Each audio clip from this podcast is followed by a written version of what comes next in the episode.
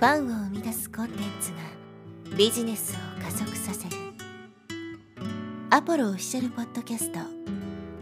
超ブログ思考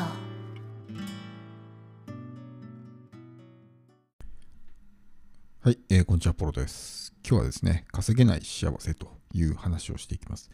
なんで稼げないことが幸せなのか。ね、普通に考えたらちょっと矛盾して聞こえるかと思うんですけども、まずですね、え過去に何度かお話したことがあるんですけども、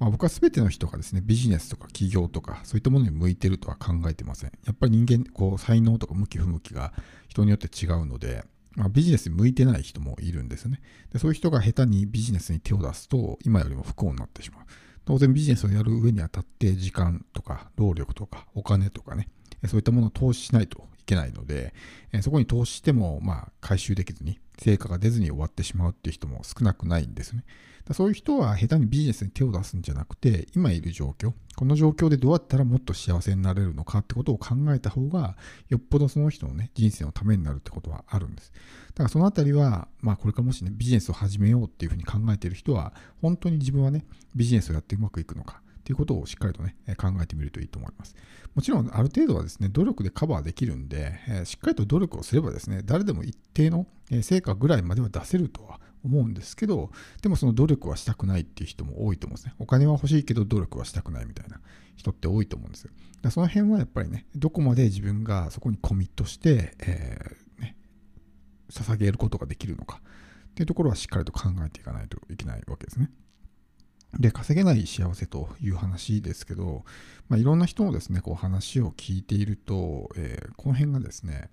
ちょっと感じることがあって、例えば、いくら稼ぎたいんですか？みたいな質問をすると、えー月収100万ですとかね、年収3000万ですとかって、まあ、すごく言うわけですよね。まあ、別にそれはその人が欲しい金額なんで、まあ別にね、あの目標として持つことは全然いいことだとは思うんですけど、その月収100万とか、じゃあ年収3000万っていうお金を受け取ることによって、自分が他にも受け取らないといけないものがあるわけですよ。お金だけ受け取って、じゃあはい終わりではないんですね。当たり前ですけど。例えば年収3000万稼ぐんだったら、年収3000万に見合っただけの、例えば責任を負わないといけないとか、その分自分の時間を捧げないといけない。当然3000万稼ごうと思ったらかなり働かないといけないので、っていう風になると、それだけの苦労が生じるわけですね。あるいはリスクとか、ね、何かに投資したりとか、あるいはちょっと悪い人が寄ってきてね、お金騙し取ろうとしたりとか、もしくは、えー他の人に嫉妬されてね、もう批判的なことを言われたりとか、誹謗中傷されたりとかね、そういうリスクもあるわけですよ。だ単純にお金だけを受け取ってるわけではなくて、そのお金、収入に見合っただけの、また別のですね、まあ、えー裏の部分というか、表と裏のね、裏の部分も同時に受け取らないといけないわけです。だここをしっかりと理解しておかないと、えー結構ね、後々大変になりますし、僕たちは潜在的にですね、お金持ちになりたいと思いながらも、お金持ちには実はなりたくないと思ってるわけですよね。だからお金持ちになりたくないっていうのが勝ってしまうわけです。だから頭ではお金持ちになりたいと思ってるけど、潜在的にはなりたくないと思ってるわけですよ。なぜならなると、今みたいなことがあるからです。まあ、時間がね、えー奪われて全然自由な時間がないとか、えーあるいは責任がね、大きな責任が生じてしまうとか、他人から嫉妬されて攻撃されるとかね、そういう状態になってしまうから、できればなりたくないって潜在的に思ってるわけです。で、潜在意識と潜在意識だと、潜在意識の方が圧倒的に強いので、えー潜在意識が勝ってしまう。要するに稼ぎ稼ぎたくないっていう方が勝ってしまうわけです。なので、えー結局稼ぐことはできない。っていうところがあるんですね。そのブロックを外していくことが、まあ、その豊かになるためにね、必要ではあるんですけど、でも、まあ、冒頭にもお伝えしたみたいに、まあ、全ての人がですね、こうビジネスに向いているわけではないんですよね。だから稼げないことが逆に幸せだったりするわけですよ。そういう責任を負わなくていいとか、自分の時間をね、自由な時間を捧げなくていいとか、あるいはそういうね、え誰かから攻撃されなくていいとかっていうところに、えいられるっていうのはある意味幸せでもあるんですよね。そういうところに行くことによって、まあ、辛い思いをしてしまうってことは十分あるわけなん。で人間にはコンフォートゾーンというものがあって、例えば年収300万の人には年収年収300万がコンフォートゾーンだし、年収1億円の人は年収1億円がコンフォートゾーンになったりするわけです。だから、この、まあ、現状維持機能ですね、ホメオスタシスっていうものが人間にはあるんですけど、現状に戻そうとする機能が働くわけですね。だから例えば年収300万の人がいきなり例えば年収1億円になったらすごくですねその状況の変化に対して強烈なストレスを感じるわけですよ。ずっと300万って心地よかったのに急に1億円とかなったら今言ったみたいなことが起こるわけですね。そうするとものすごいストレスを感じる。人間っていうのは変化を嫌う生き物なので、その変化を嫌って現状に引き戻そうとするわけです。要するに年収1億円だったのが年収300万に戻そうとするわけですね。だからそのコンフォートゾーンっていうのがそもそも上がっていかないと一時的に収入が増えてもまた元に戻されてしまうってこと。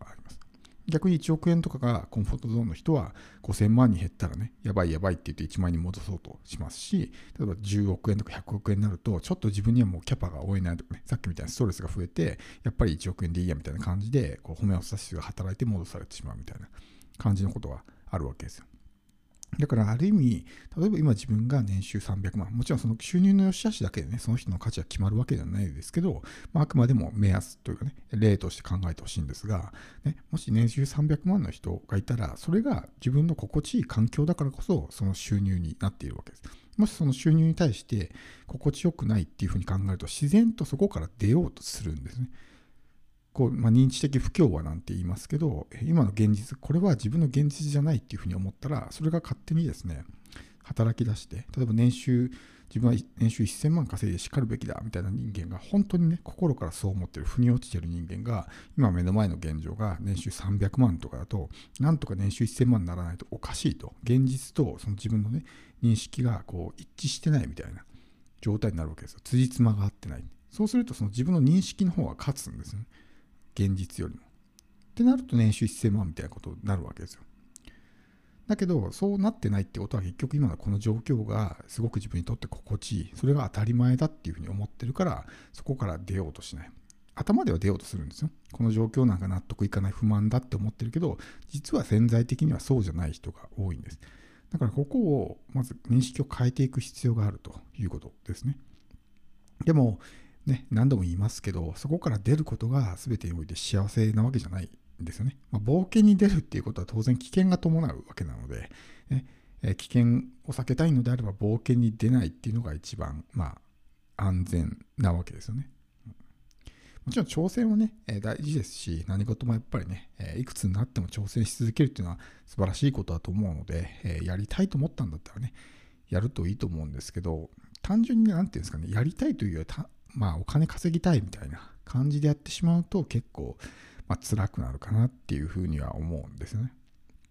ちゃんとした、えー、やりたいっていうね、強い思いがあるんだったらいいですけど。っていうところですかね。結構まあ、その、なんていうんですかね、希望的観測じゃないですけど、月収100万欲しいとか、ね、年収3000万欲しいっていう人の話を聞いてると、多分お金しか見てないんだろうなっていうのがすごくちょっと感じることがあるんですよね。うん、3000万になるってことは、ね、それに見合っただけのそういう、まあ、マイナス面も同時に受け取らないといけないわけですよ。そこが受け取りたくないんだったら、そっちのね、プラスの、まあ、陰と陽だったら陽の部分ですね。光の部分は受け取れない。光の部分だけ受け取って闇の部分は返却しますみたいなことはできないわけです。両方同時に受け取らないといけないので、ねえー、そこを考えないと、ねえー、片っぽだけ受け取るみたいなってことはできないということです。でこういうことが分かってるとこの自分のね何がブロックして収入が増えていかないのかとかっていうことが分かりますしそもそもその認知的不協和をねいい意味で起こさないといけない。本来は自分はもっとね、えー、いい人生を送っていてしかるべきっていうのが本当に心から腑に落ちていたら自然とそういう行動をとるようになるんですね。おかしいおかしいっていうふうになるから。それが作れると、いわゆるそのセルフイメージが変わってきて、現実もそれに伴って少しずつね、良くなっていくっていうことです。なので、まあそのビジネスのね、原理原則を学ぶとかっていうのももちろん大事ではあるんですけど、そもそもそういう、まあ、世の中の仕組みというかね、どういうふうにこう人間っていうものができていて、え現実っていうのがね、作られているのか、そしてその現実を変えるためには何が必要なのかとか、そういうことがえ理解できないと、なんか頑張ってるけど全然ね、うまくいかないみたいな。っていうところはそもそもその根本の部分に実は原因があったりします。まあ、なので仮にですね、今あなたがあんまりこうね、自分の収入に満足いってないとしても、それはそれで、逆にいいところも受け取ってるってことをぜひね、思ってほしいんです。収入が増えない、不満だ不満だじゃなくて、でも自分の自由な時間があるとかね、あるいはそういう批判にさらされなくて済むとか、っていうことを考えると、そういうプラスを受け取ってる反面、まあ、収入があんまり伸びないっていうマイナス、光と闇を受け取っているっていうことですよね。だから自分はどっちが欲しいのかってことです。まあ、あの、例えば YouTube で発信するときにね、お金稼ぎたいけど叩かれたくないみたいな人っているじゃないですか。だから両方自分の都合のいい方ばっかり受け取ろうとするんですけど、それはできないってことですね。やっぱりある程度人目に触れるようになったら、当然ね、自分のことを攻撃してくるような人間は出てくるわけだし、批判的なことを言ってくる人間はいるので、それが嫌なんだったら発信しないこと、何もしないっていう決断をするしかないんですけど、そうすると現状は変わらないわけです。だから、必ずしもね、自分が今恵まれてない状況、まあ、収入的に、だからといって、それが自分にとって必ずしも本当に不幸なのかってことを考えてみてほしいんです。どっちが自分にとって嫌なのかってことです。